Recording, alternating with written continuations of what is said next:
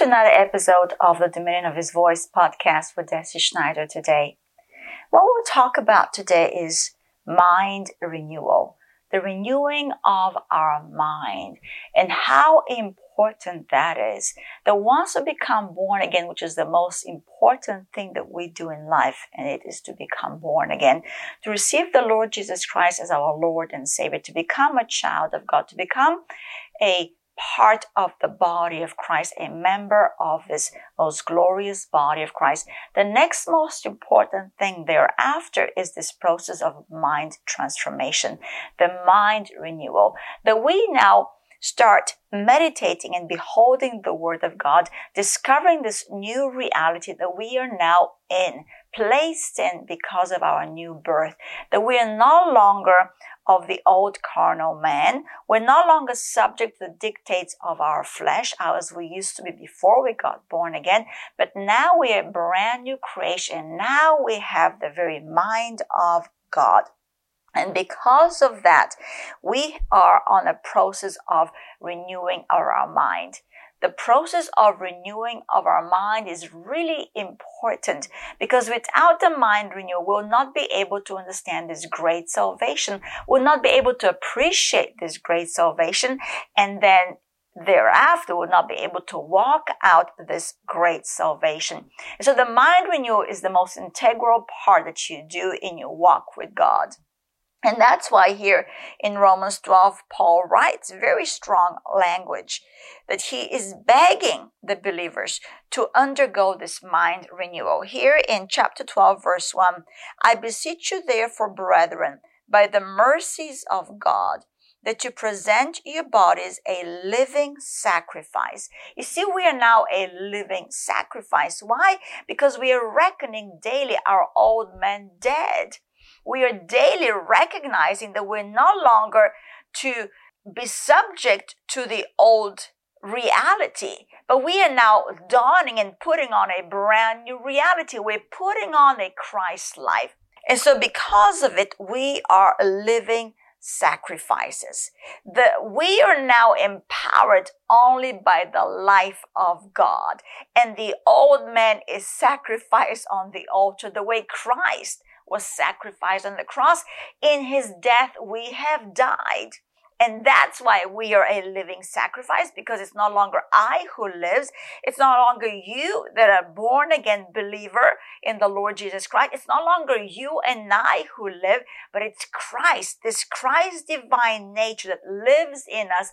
The very life of God now lives in us and it inhabits, inhabits these bodies so that we be able to demonstrate the life of God to the world. And so, Paul, if we read again, I beseech you, Paul writes, I beseech you therefore, brethren, by the mercies of God, that you present your body. You do that presentation before God. You make those decisions. You are the one that determines as soon as you wake up what kind of a day it will be. You determine how you live during that day. You determine what you meditate on. You determine which way you go in your mind.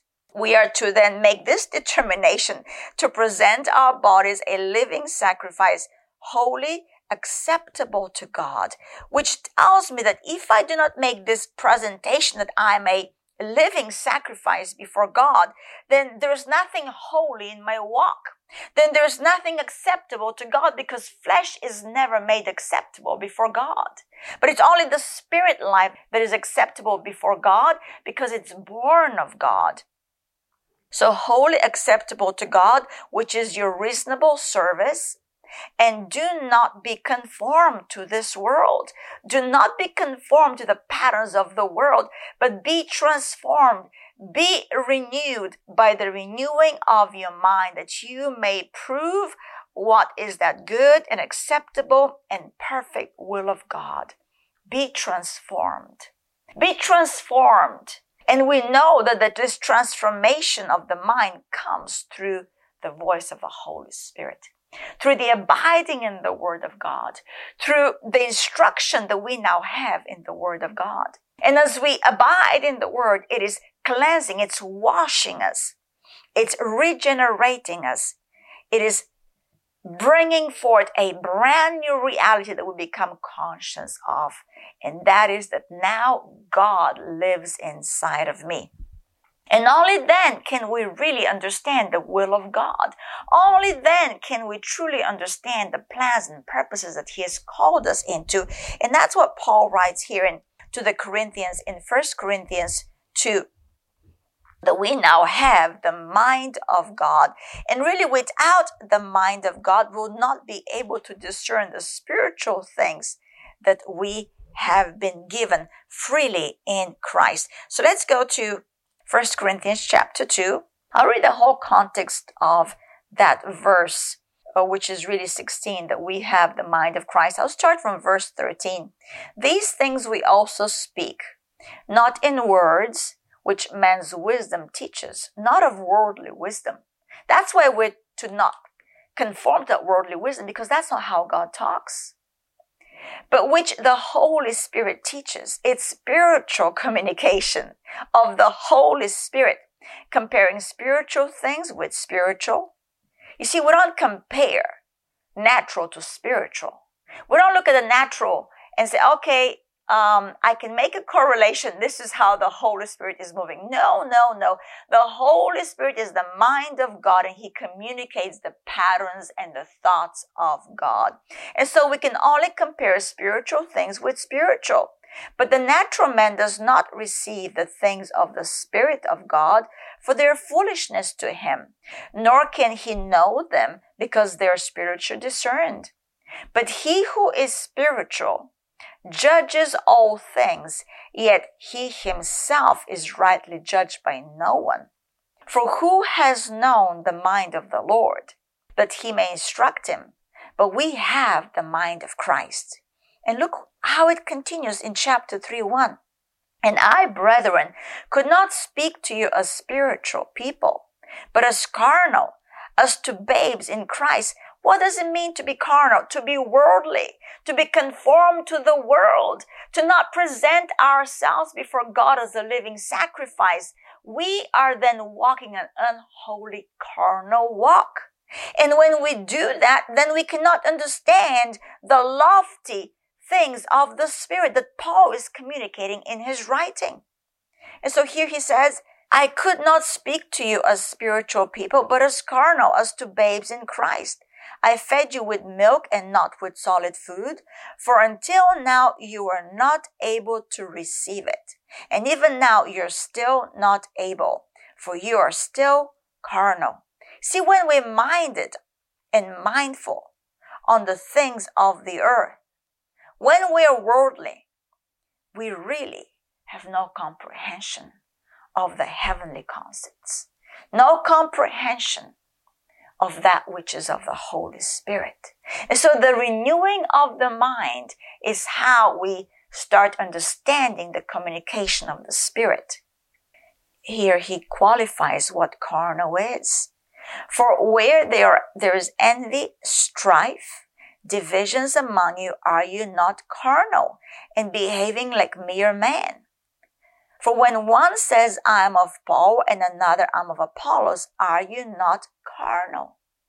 So we know that we don't have to be subject to this carnality, that we have been given a way out. We have been delivered out of that bondage, that we are now not sons of the bond woman, but we are sons of the free woman. We are born of the Holy Spirit. And that's what Paul writes to the Galatians that they're born of the Holy Spirit. And so here in the book of Colossians in chapter 3, verse 1, if then you are raised with Christ, seek those things which are above, where Christ is sitting at the right hand of God. So here we go. How do you renew your mind?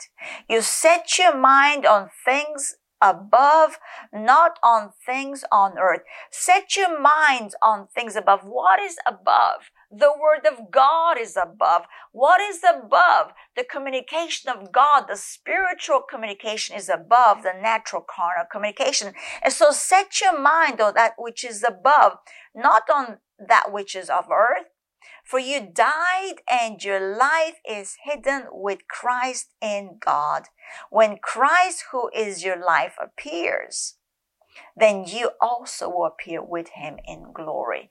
And so the lesson today is renew your mind because you're no longer living out your earthly carnal life, but you are now living out as a born again child of God, a heavenly life, the Christ life. And that's what Paul writes here in verse four. When Christ, who is your life, appears, then you also appear with him in glory.